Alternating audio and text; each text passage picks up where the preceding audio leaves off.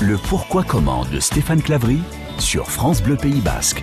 Et depuis quelques semaines, c'est une vraie plaie hein, pour les chiens qui se baladent en plein air. Ce sont les tiques et elles sont partout. Martine Fossier, notre docteur vétérinaire, nous le confirme ce matin.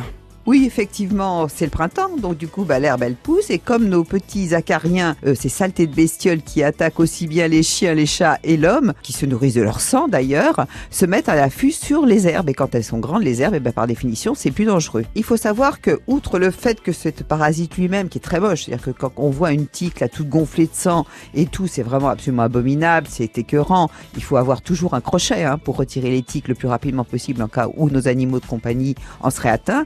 Ben, ils sont surtout générateurs de pas mal de maladies. Chez le chien, la pyro, la maladie de Lyme, la lérichiose. Euh, chez le chat, la maladie de Lyme également, la lichiose également. Et les mots bartonellose. Non seulement c'est moche, mais en plus euh, c'est dangereux. Pour éviter tout ça, bah, le plus important c'est d'utiliser un produit antiparasitaire efficace. Il faut savoir que c'est un acarien. Ce qui marche sur les puces ne marche pas forcément sur les tiques. Donc là, franchement, allez voir son vétérinaire et demander avoir quelque chose de plus efficace finalement qu'une certaine euh, poudre, certaines poudres de perlimpinpin qui ne servent à rien. Éviter les zones à risque si on peut le faire.